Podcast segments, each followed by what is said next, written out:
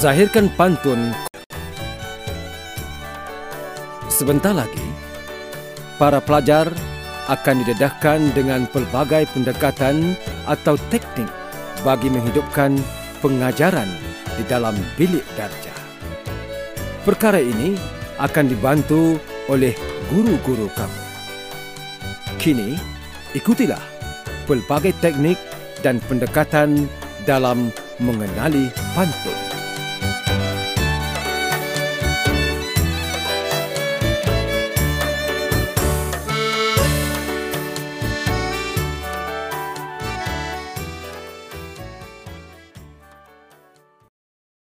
Salam bahagia para pelajar. Tentu para pelajar sudah memahami kewujudan pantun dalam kehidupan kita sehari-hari. Para pelajar juga telah mendengar ungkapan pantun yang sering kali dizahirkan dalam pelbagai majlis dan yang pastinya para pelajar juga sudah berupaya mencipta pantun dalam pelbagai situasi. Kali ini mari kita ulang semula pengetahuan kita tentang pantun terutamanya yang berkaitan dengan pantun Komsas. Pantun merupakan salah satu khazanah sastra budaya dalam masyarakat tradisi Melayu di negara kita. Kewujudan pantun dipercayai telah dipengaruhi oleh suasana dan keadaan pada zaman dahulu yang syarat dengan nilai peradaban masyarakat Melayu iaitu kaya dengan budi bahasa dan kesantunan bahasa yang mulia. Oleh itu, pantun dijadikan satu alat perhubungan untuk menyampaikan sesuatu yang tersurat dan tersirat tanpa menyinggung perasaan orang lain. Pantun boleh dibahagikan kepada pantun dua kerat, empat kerat, enam kerat, lapan kerat, dua belas kerat dan pantun berkait. Pantun dalam Komsas lebih menjurus kepada pantun dua kerat dan empat kerat. Pantun dua kerat juga dikenali sebagai Karmina yang bermaksud pantun kilat yang terdiri daripada dua baris. Baris pertama merupakan sampiran atau pembayang dan baris kedua adalah isi atau maksud. Pantun jenis ini memiliki rima lurus AA yang lebih menjurus kepada penyampaian berbentuk sindiran atau sindiran secara langsung. Cuba pelajar dengar rakaman dialog berikut.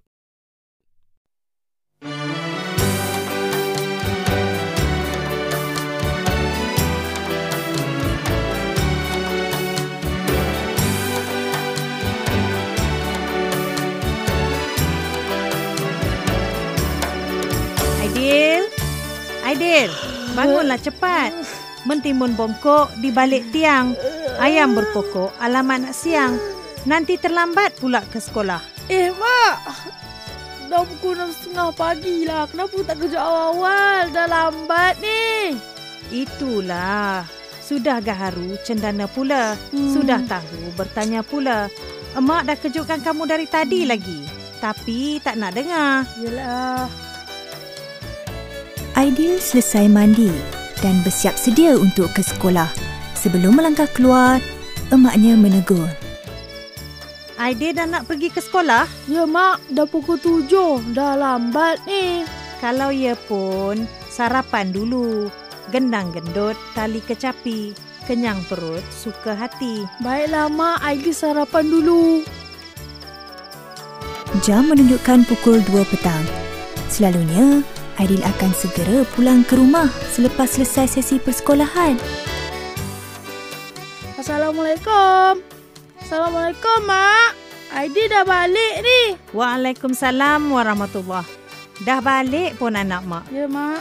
Eh, kenapa letakkan kasut merata-rata Eh, ni? ya, juga. Esok tentu kamu akan tercari-cari nanti.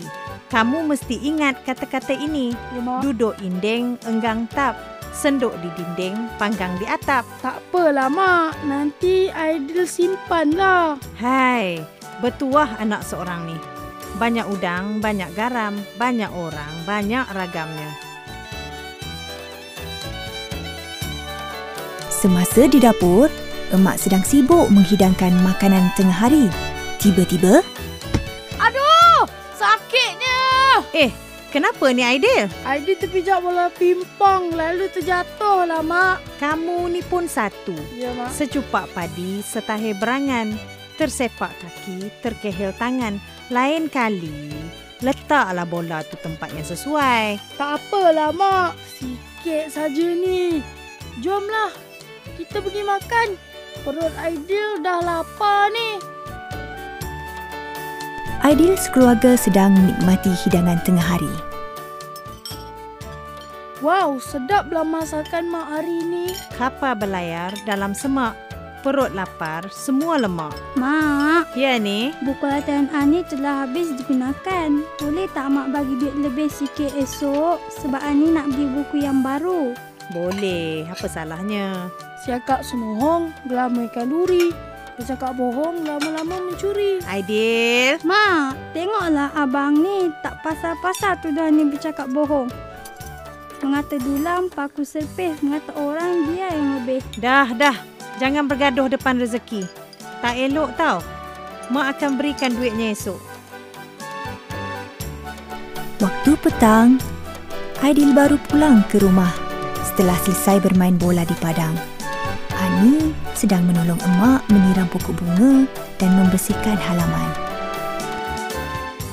Eh, kenapa lutut kamu berdarah, Aidil? Tokok takal muka pintu orang nakal memang begitu pada muka. Janganlah perli abang ni. Anak jantan mestilah begitu. Apapun, tak kesian ke tengok abang cedera macam ni? Boleh tak tolong ambilkan air untuk abang? Lah, nak manja pula abang seorang ni. Nah, ni airnya. Kas untuk abang tersayang. Terima kasih. Saya juga ni rupanya pada abang. Keli masuk, ruan keluar. Matahari masuk, bulan keluar. Marilah kita masuk, Aidil. Ani, hari dah senja ni. Sekejap lagi akan masuk waktu maghrib. Baiklah, Mak.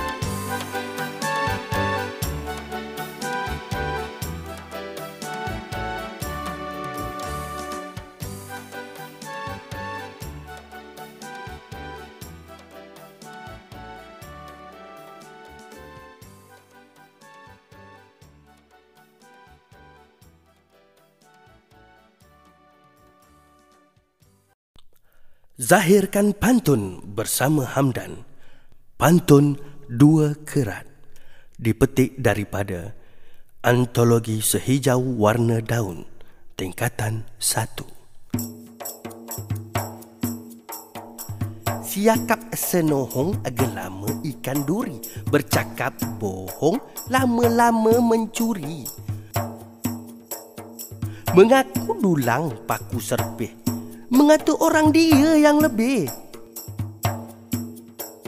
Banyak udang, banyak ragam. Banyak orang, banyak ragam. Mentimun bongkok di balik tiang. Ayam berkokok, alamat nak siang. Gendang gendut tali kecapi Kenyang perut, suka hati. Sudah geharu cendana pula. Sudah tahu bertanya pula. Tokok takal muka pintu. Orang nakal memang begitu. Keli masuk, ruan keluar. Matahari masuk, bulan keluar Duduk inding enggang tap Senduk di dinding, panggang di atap. Secupak padi, setahil berangan Tersepak kaki, terkehil tangan. Kapal berlayar dalam semak eh, Perut lapar, semua lemak Dialog itu tadi bertemakan sifat dan sikap yang terlihat dalam kehidupan seharian manusia. Tahukah pelajar nilai dan pengajaran yang terkandung dalam dialog itu tadi? Pertama, bersama-sama rakan anda dalam kumpulan, cuba senaraikan nilai yang terkandung dalam dialog tersebut. Kedua, dengan bantuan guru anda, cuba hasilkan beberapa pantun dua kerat. Pantun memang tidak asing kepada kebanyakan kita. Secara langsung atau tidak langsung, kita akan bertembung dengannya. Begitulah mesranya pantun dengan kita. Penggunaan pantun telah digunakan sejak lama dahulu untuk menunjukkan kesantunan bahasa kita. Seterusnya, kita akan mendengar penggunaan pantun dalam perkaitannya dengan budi melalui dialog berikut. Pantun Budi.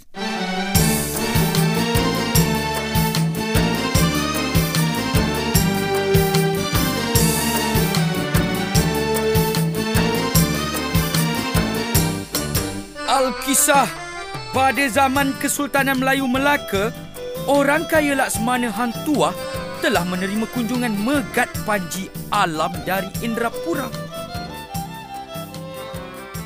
Assalamualaikum. Orang kaya Laksmana. Uh, Waalaikumsalam. Eh, tuan hamba megat panji ha. alam. Ah, jemput, jemput, jemput. Naik, naik rumah. Apa mimpi tuan hamba singgah ke teratak hamba ni? Hai, tenang-tenang air di laut. Sampan kolik mudik ke Tanjung. Tuan. Hati terkenang, mulut menyebut. Oh, Budi sedikit rasa nak junjung. Kedatangan hamba di bumi Melaka ini atas urusan jual beli. Tuan hamba. Terkenangkan orang kaya. Tuan hamba. Lalu hamba singgah bertanya khabar. Oh, begitu Ya. ceritanya. Hmm. Pulau Pandan jauh ke tengah. Gunung Daik bercabang tiga. Hancur badan di kandung tanah. Budi yang baik dikenang juga. baik sungguh tuan hamba. Sanggup menjenguk hamba di sini. Ya, terima kasih. Pisang emas dibawa belayar. ya. Masak sebiji di atas Apa dia peti. tuan? Hutang emas boleh dibayar. Oh, Hutang budi dibawa mati. ya benar tuan. Orang kaya. Ya, ya. Orang kaya Laksmana terlalu banyak menabur bakti kepada hamba dan juga rakyat Indrapura. Bumi Indrapura makmur di bawah naungan dan tunjuk ajar orang kaya. Tanam serai, tanam Ah. halia. Tanam juga pokok sengkuang. Orang kaya. ni. Orang berbudi di Sanjung Mulia Kemana pergi tiada terbuang Ah, Apalah sangat jasa hamba ni Ah, Jika dibandingkan dengan tuan hamba Bumi Indrapura sememangnya bertuah Mendapat seorang pemimpin yang berwibawa kaya ni Seperti ada, tuan ada hamba. Dan hamba yakin Indrapura mampu gemilang di bawah pentadbiran tuan hamba Bumi Indrapura masih mentah sebenarnya orang kaya. Ya, ya, Besar harapan hamba kiranya orang kaya dapat bekerjasama dengan ya hamba benar tuan agar Indrapura mampu seiring dengan negeri Melaka bumi berdaulat. Ya, ya tuan benar Nampaknya Ya. sudah terlalu lama hamba bertandang di sini. Ya benar tuan Dagang sentri Ya, ya belum berjual beli. Izinkan hamba mengundur diri. Tuan hamba Kalau ada jarum yang patah, jangan disimpan di dalam hati. Kalau ada silap dan salah, Ya, benar. jangan disimpan di dalam hati. Kalau itu kehendak hati Ya.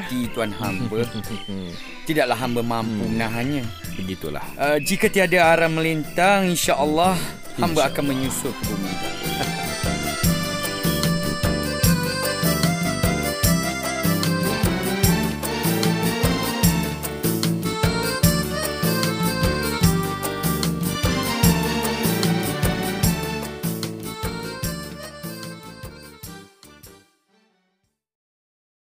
Zahirkan pantun bersama Ilya. Pantun Budi. Dipetik daripada Antologi Sehijau Warna Daun tingkatan 1.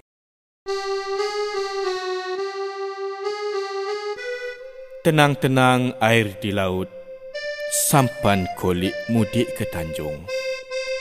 Hati terkenang, mulut menyebut, budi sedikit rasa nak junjung. Pulau Pandan jauh ke tengah. Gunung Daik bercabang tiga. Hancur badan di kandung tanah. Budi yang baik dikenang juga. Pisang emas dibawa belayar. masak sebiji di atas peti. Hutang emas boleh dibayar. Hutang budi dibawa mati. Tanam serai, tanam halia. Tanam juga pokok sengkuang. Orang berbudi disanjung mulia. Kemana pergi tiada terbuang. Kalau ada jarum yang patah, jangan disimpan di dalam peti. Kalau ada silap dan salah, jangan disimpan di dalam hati.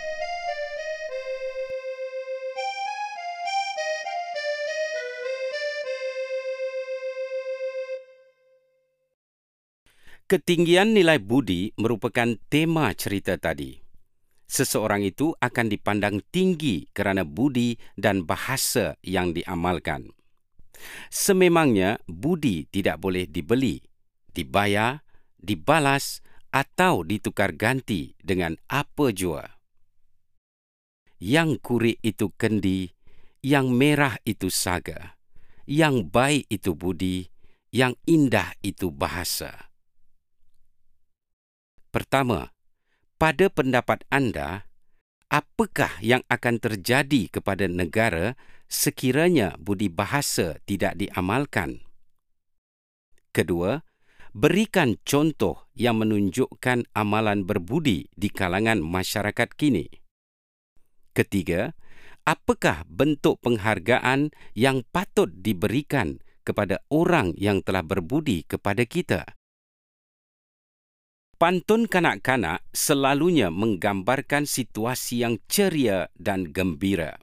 Selain itu, diselitkan juga unsur nasihat bagi memastikan kanak-kanak ini tidak leka dengan dunia kegembiraan yang dimiliki oleh mereka.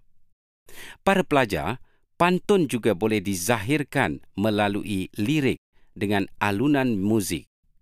Cuba kita amati pantun berikut yang dilagukan dengan menggunakan melodi Gelang Sipaku Gelang.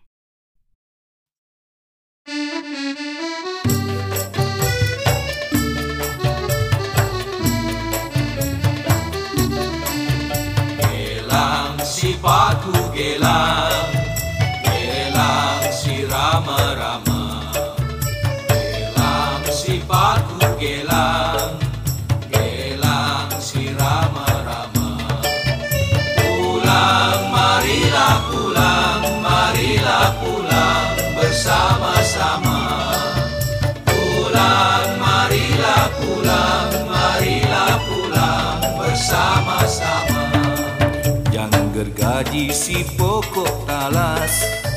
Nanti lesung dimakan pahat Jangan gergaji si pokok talas. Nanti lesung dimakan pahat Jangan menjadi orang yang malas. Perut pun kosong, badan tak sihat. Jangan menjadi orang yang malas. Perut pun kosong, badan tak sihat Gelang si paku gelang. Gelang si rama-rama Gelang si paku gelang. Gelang si rama-rama Pulang marilah pulang. Marilah pulang. Bersama-sama. Pulang marilah pulang. Marilah pulang. Bersama-sama tujuh sinar berseri. Bulan purnama datang menerpa. Bintang tujuh sinar berseri. Bulan purnama datang menerpa. Ajaran guru hendaklah dicari. Apa yang dapat jangan dilupa. Ajaran guru hendaklah dicari. Apa yang dapat jangan dilupa Gelang si paku gelang Gelang si rama-rama. Gelang si paku gelang Gelang si rama-rama. Pulang marilah pulang Marilah pulang bersama-sama. Pulang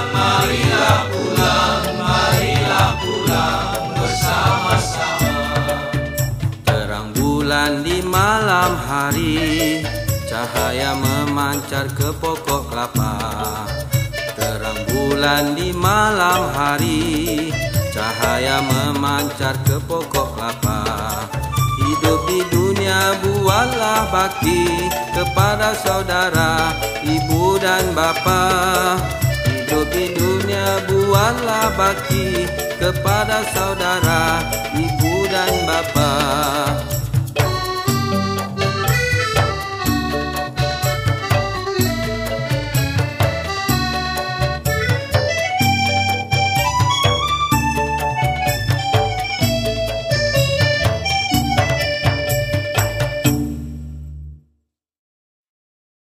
Pantun Kanak-Kanak dipetik daripada Antologi Sehijau Warna Daun tingkatan 1.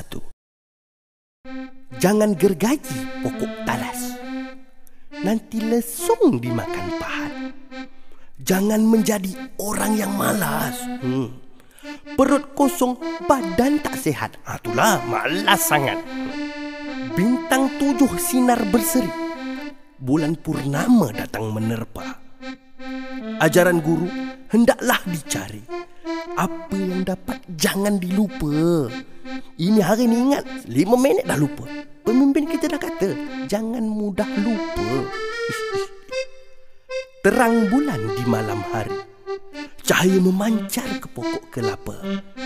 Hidup di dunia, buatlah bakti kepada saudara, ibu dan bapa. Ah, kan pesanan Nabi pun ada begitu. Ah, berbuat baik dengan ibu dan bapa. Jangan derhaka, berdosa.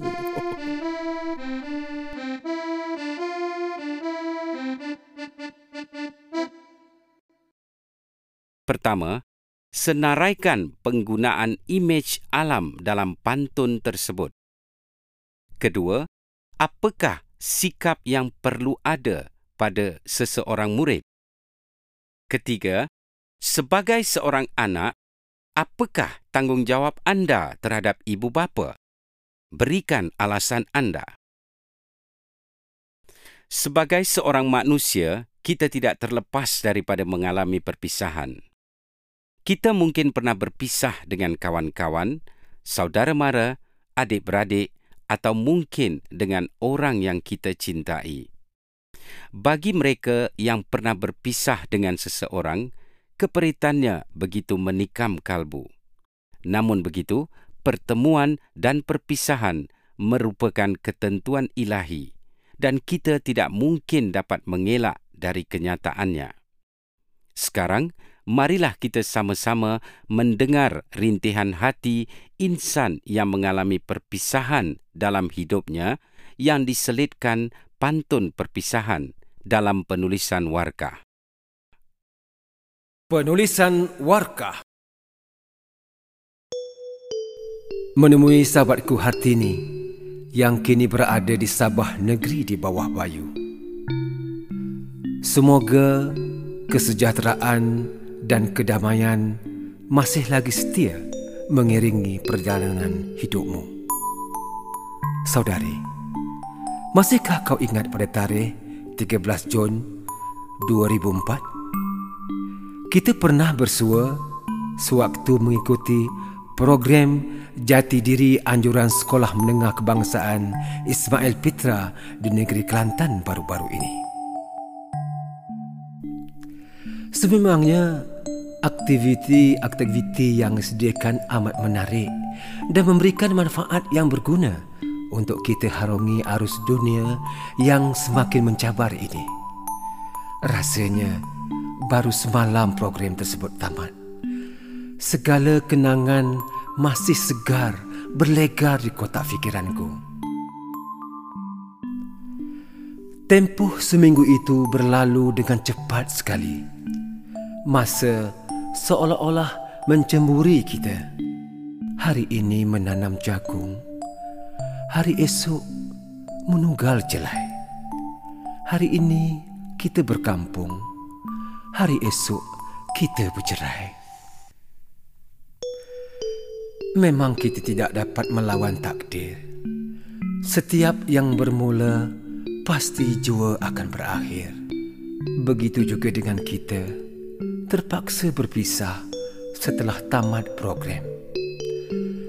Dari mana hendak ke mana? Tinggi rumput dari padi. Hari mana, bulan mana dapat kita bertemu lagi?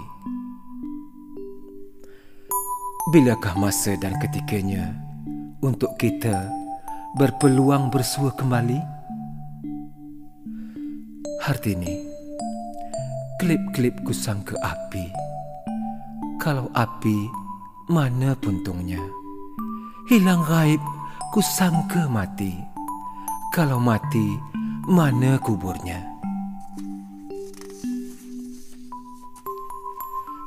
Janganlah nanti ikatan persahabatan ini hilang serinya tanpa perkhabaran yang lestari daripadamu. Batang selasih permainan Buddha. Berdaun sehelai dimakan kuda. Bercerai kasih bertalak tidak. Seribu tahun kembali juga. Begitulah umpama nilai persahabatanku. Walaupun kita jauh beribu batu Aku yakin kita pasti bersua jika itu telah ditakdirkan. Orang Aceh sedang sembahyang. Hari Jumaat, tengah hari. Pergilah kasih, pergilah sayang. Pandai-pandai menjaga diri. Sesungguhnya, aku merelakan kepulanganmu ke tanah air tercinta. Nasihatku, sentiasalah mengawasi diri agar kesejahteraan milikmu selalu. Untuk pengetahuan, aku sekeluarga mungkin akan berhijrah ke negeri Sarawak kerana ayah mendapat kontrak kerja di sana selama lima tahun. Mana manggung, mana priaman mana batu kiliran taji. Tinggal kampung tinggal halaman. Tinggal tepian tempat mandi. Berat rasa hati ini untuk meninggalkan kampung halaman. Namun aku tetap pasrah dengan kehendaknya. Akhir kata Sampaikan salam ikhlas dariku untuk keluarga di sana.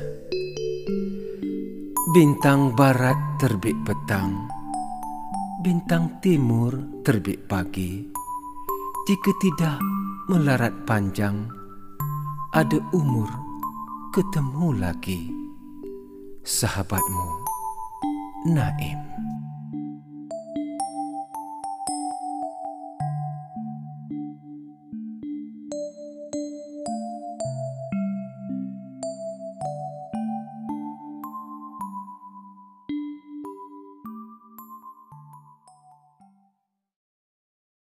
Pantun Perpisahan. Dipetik daripada Antologi Seuntai Kata Untuk Dirasa Tingkatan 2 Hari ini menanam jagung. Hari esok menugal jelai. Hari ini kita berkampung. Hari esok kita bercerai. Dari mana hendak ke mana? Tinggi rumput dari padi Hari mana bulan mana dapat kita bertemu lagi? Kelip-kelip kusangka api kalau api mana puntungnya? Hilang gaib kusangka mati kalau mati mana kuburnya? Batang selasih permainan budak Berdaun sehelai dimakan kuda Bercerai kasih bertalak tidak seribu tahun kembali juga. Orang Aceh sedang sembahyang hari Jumaat tengah hari. Pergilah kasih, pergilah sayang. Pandai-pandai menjaga diri. Mana manggung, mana periaman, mana batu kiliran taji. Tinggal kampung, tinggal halaman, tinggal tepian tempat mandi. Bintang barat terbit petang, bintang timur terbit pagi. Jika tidak melarat panjang, ada umur ketemu lagi.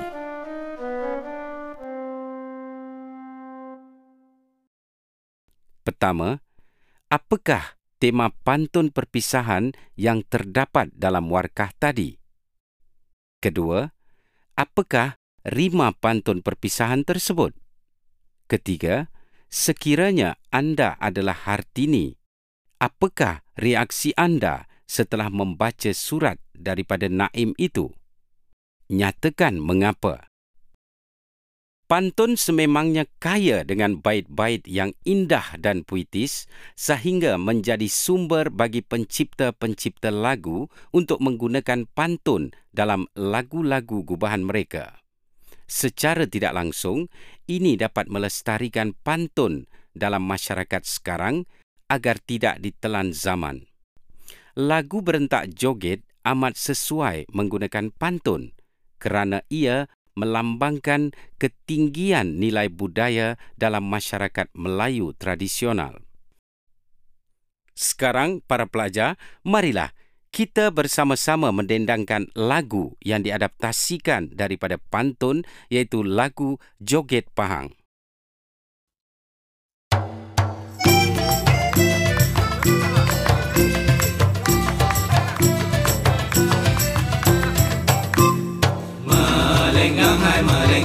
Tari lenggang Kalau baik hati tentu rampun sayang.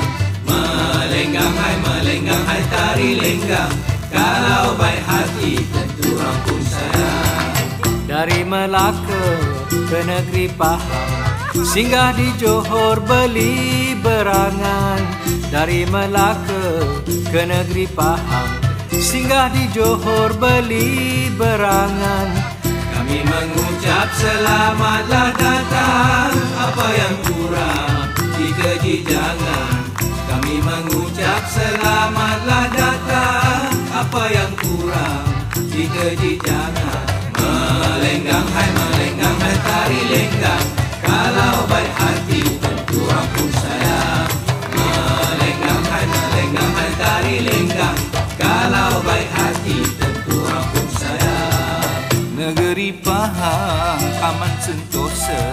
Kaya dengan tumbuh-tumbuhan. Negeri Pahang aman sentosa Kaya dengan tumbuh-tumbuhan. Niat di hati nak buatlah jasa Mudah-mudahan Tuhan kabulkan. Niat di hati nak buatlah jasa Mudah-mudahan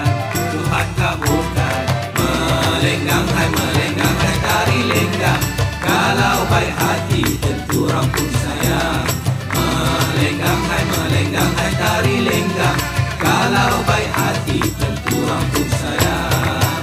Pukullah gendang kulit kerebang dalam majlis tari menari.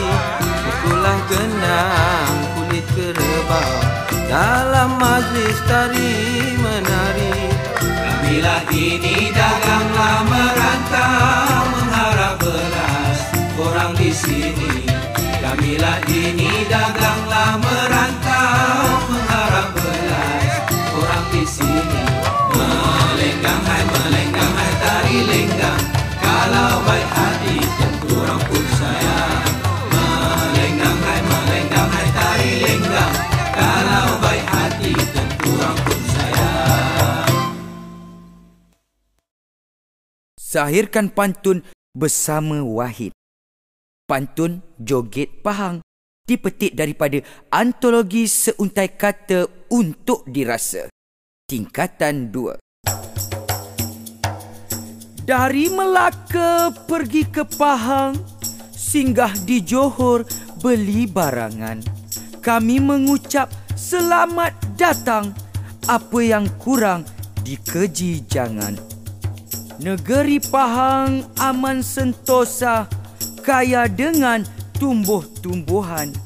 Niat di hati nak buat jasa, mudah-mudahan Tuhan kabulkan. Pukul gendang kulit kerbau dalam majlis tari menari. Kami ini daganglah merantau, mengharap belas orang di sini. Pertama, berikan maksud frasa kami mengucap selamat datang, apa yang kurang dikeji jangan. Kedua, apakah tema yang dapat diperolehi daripada pantun ini? Ketiga, adakah kita perlu menghormati tetamu? Mengapa? Keempat, sekiranya anda seorang perantau, apakah yang anda harapkan ketika merantau di sesuatu tempat? Penggunaan pantun pada umumnya bersifat fleksibel dan menyeluruh.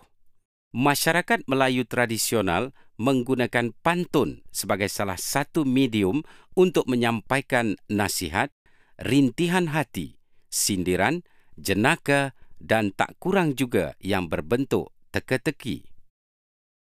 Penggunaannya menjadi semakin meluas dan terus dilestarikan oleh masyarakat sehingga kini.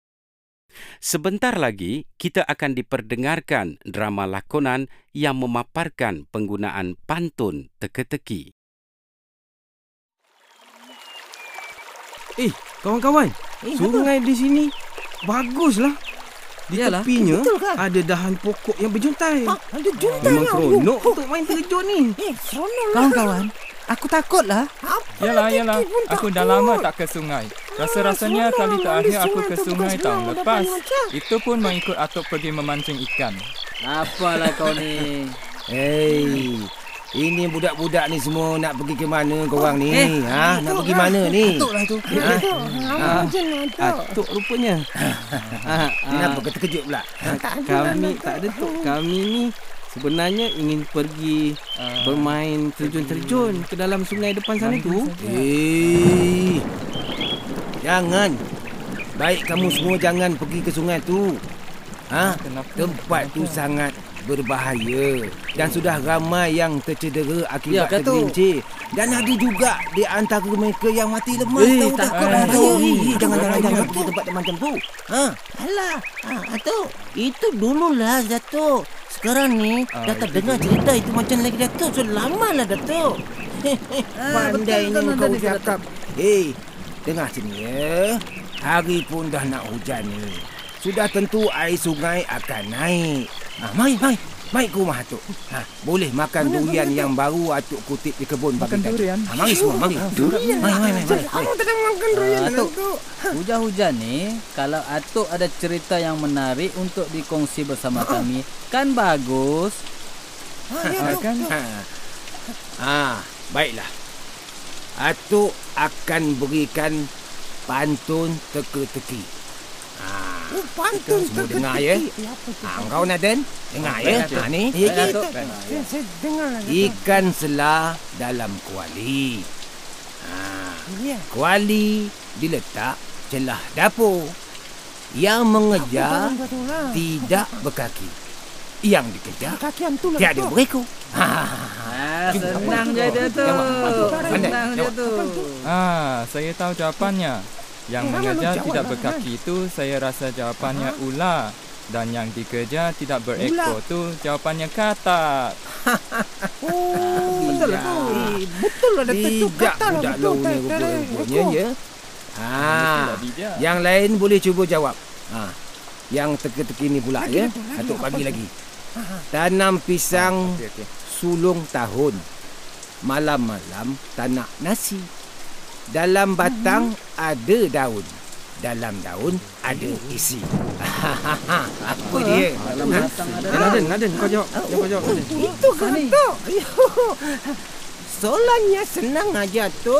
Ha, jawapannya bagi teka-teki ini ialah itu apa itu Melayu makan tu. Oh, ketupat lah Datuk. Ketupat. Ah, apalah kau ni Bukan Naden. lah. Bukan Eh, ketupat bukan lah. tak Nada. ketupat lah. Dan habis Tapi jawapannya ialah lemang. Eh, Oh. betul. ha, jawapan yang diberikan oleh Isyam Tunaden. Ha, betul. Teka-teki berikutnya Apalah tu ha, berbunyi begini ya. Ha. Cepatlah Dato'. Tunggu tunggu ya. Ha. Eh cepatlah cepat. Tarik sekat dari pengkalan. Gula Melaka dibuat inti. Anaknya dengar tu, buat inti. Ibunya seorang. Bila bergesel, berapi-rapi. apa dia? Ha, jawab, Rahman. Ha, apa dia? Apa?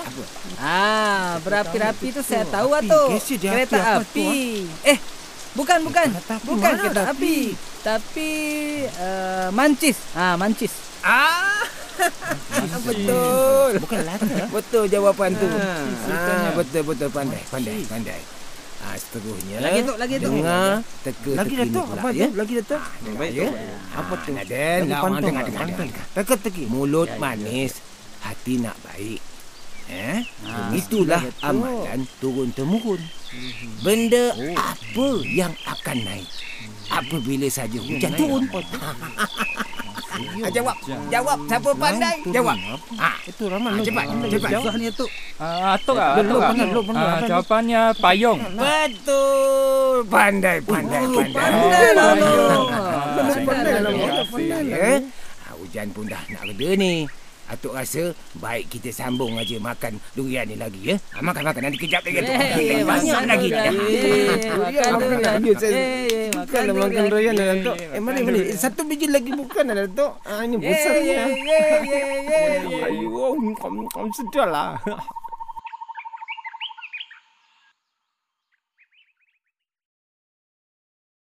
Pantun teka-teki dipetik daripada antologi Seuntai Kata untuk dirasa. Tingkatan 2.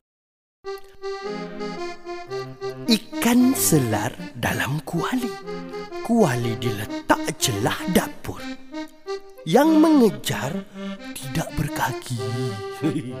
Yang dikejar tiada berekor. Diorang kata hantu, ya ke? Tanam pisang sulung tahun. Malam-malam tanam nasi. Dalam batang ada daun. Dalam daun ada isi. Eh, apa tu? Eh, carilah sendiri. Tarik pukat dari penggalan. Gula Melaka dibuat inti.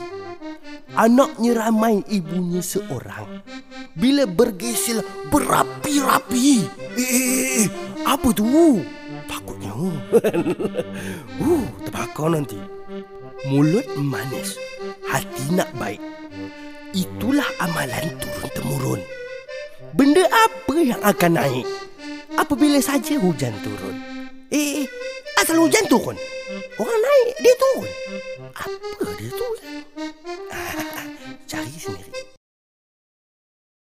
Seronok kan cerita itu tadi? Tentu para pelajar sudah tahu jawapannya dari awal. Sekarang, cuba pelajar-pelajar mencipta pantun empat kerat yang berunsur teka-teki dan kemudian ajukan kepada rakan-rakan. Pertama, senaraikan penggunaan imej alam dalam pantun ini. Kedua, apakah nilai dan pengajaran yang boleh didapati daripada pantun ini? Ketiga, berikan contoh penggunaan gaya bahasa anafora dalam pantun ini. Tanpa kita sedari, pantun begitu sinonim dengan kehidupan harian kita. Apa tidaknya, pantun boleh dikatakan sentiasa menjadi alunan atau langgam dalam dendangan lagu-lagu rakyat seperti Dondang Sayang, Dikir Barat, Boria dan tidak ketinggalan lagu nasyid yang berbentuk keagamaan. Sekarang, cuba kita dengar pantun budi yang didendang dengan alunan Dikir Barat. Ala ewa hewa bule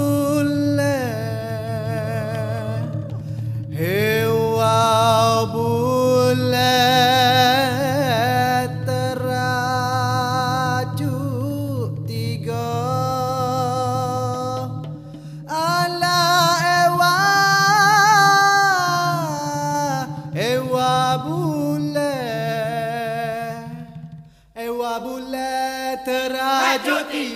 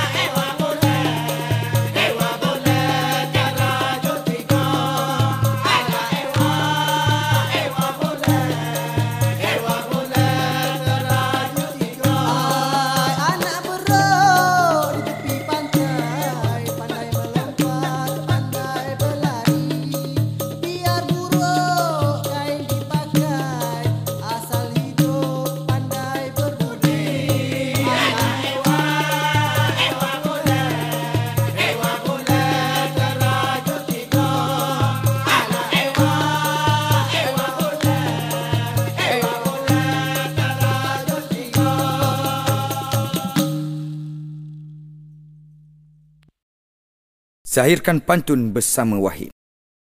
Pantun Budi dipetik daripada Antologi Anak Bumi Tercinta tingkatan 3. Tenang-tenang air di laut, sampan kolik mudik ke Tanjung. Hati terkenang mulut menyebut, budi yang baik rasa nak junjung. Bunga melati, bunga di darat, bunga seroja di tepi kali. Hina besi kerana karat, hina manusia tidak berbudi. Bunga Cina di atas batu, jatuh daunnya ke dalam ruang. Adat dunia memang begitu sebab emas budi terbuang. Anak beruk di tepi pantai, pandai melompat, pandai berlari. Biar buruk kain dipakai, asal hidup pandai berbudi. Seronok tak para pelajar? Kalau seronok, apa kata kalau kita sekali lagi mendendangkannya bersama-sama? Pertama, pilih beberapa orang murid untuk menzahirkan pantun dengan menggunakan sebutan yang betul dan intonasi yang sesuai. Kedua, berdasarkan pantun, sila jawab soalan-soalan yang akan dikemukakan. A. Berikan maksud bagi frasa berikut. Sebab emas, budi terbuang. Rangkap tiga, baris keempat. Asal hidup, pandai berbudi. Rangkap empat, baris keempat. B. Apakah contoh imej alam yang terdapat dalam pantun ini? Nasib yang menimpa seseorang pada dasarnya adalah ketentuan Tuhan. Kita sebagai manusia hendaklah akur dan redha menerimanya. Manusia perlu mampu menghadapi segala ujian Tuhan dan menanganinya dengan sebaik mungkin. Kita akan mendengar pantun nasib yang berikut. Pantun Nasib Dipetik daripada Antologi Anak Bumi Tercinta Tingkatan 3 Jemur padi di tanah padang. Anak ayam disambar helang. Apa malang nasibnya badan? Burung di tangan disambar orang. Seri mersing lagu Melayu Mari dikarang zaman dahulu. Duduk termenung menungkat dagu Mengenang nasib dagang piatu. Pukul gendang kulit biawak. Sedikit tidak berdentum lagi. Di mana badan hendak dibawa. Sedikit tidak beruntung lagi. Dari Jawa ke Bangkahulu Membeli keris di Indragiri. Kawan ketawa ramai selalu. Kawan menangis seorang diri. Pantai lukut luas terbentang Teluknya penuh berbatu karang. Ibarat melukut di tepi gantang Masuk tak penuh, keluar tak kurang. Begitulah antara nasib yang dinyatakan atau diilham dalam bentuk pantun. Pada asasnya, kehidupan seseorang itu ditentukan oleh faktor nasib dan mesti bijak mengatasi segala kemungkinannya. Pertama, berdasarkan pantun tersebut, kenal pasti penggunaan bahasa kiasan atau simile. Kedua, pengulangan kata kawan dalam rangkap empat baris tiga dan baris empat adalah contoh penggunaan gaya bahasa apa? Ketiga, nyatakan nilai murni yang terpapar dalam pantun ini. Yang keempat, sekiranya rakan anda berada dalam kesusahan, apakah tindakan anda? Berikan alasan. Pantun yang berbentuk peribahasa turut digunakan dalam penghasilan sesuatu pantun ini bagi mewujudkan bait-bait pantun yang indah lagi puitis. Peribahasa itu sendiri mempunyai maksud dan pengertian tersirat yang memerlukan seseorang itu menilainya dengan baik. Seterusnya, kita akan mendengar penggunaan bait-bait pantun peribahasa dalam tiga situasi yang berbeza. Pantun peribahasa dipetik daripada Antologi Anak Bumi Tercinta Tingkatan 3 Buat bangsal di Pulau Daik Menahan taut sambil mengilau. Kalau asal benih yang baik Jatuh ke laut menjadi pulau. Hendak layari perahu payar Angin berpuput di Laut India. Takkan lari gunung dikejar. Hilang kabut nampaklah dia. Hendak berlayar ke Teluk Betung sambil mencuba labuhkan pukat.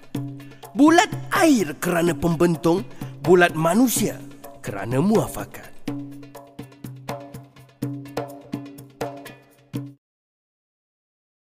Sememangnya, situasi-situasi yang diperdengarkan tadi memperlihatkan penggunaan peribahasa dalam perbualan harian tanpa kita sedari.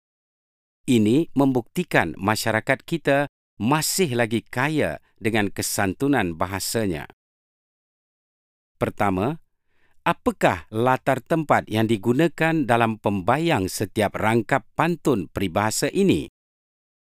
Kedua, senaraikan nilai murni yang boleh didapati daripada pantun ini. Ketiga, secara berkumpulan, binalah situasi bagi peribahasa ini. Jika tidak dipecahkan ruyung, mana mungkin dapat sagunya.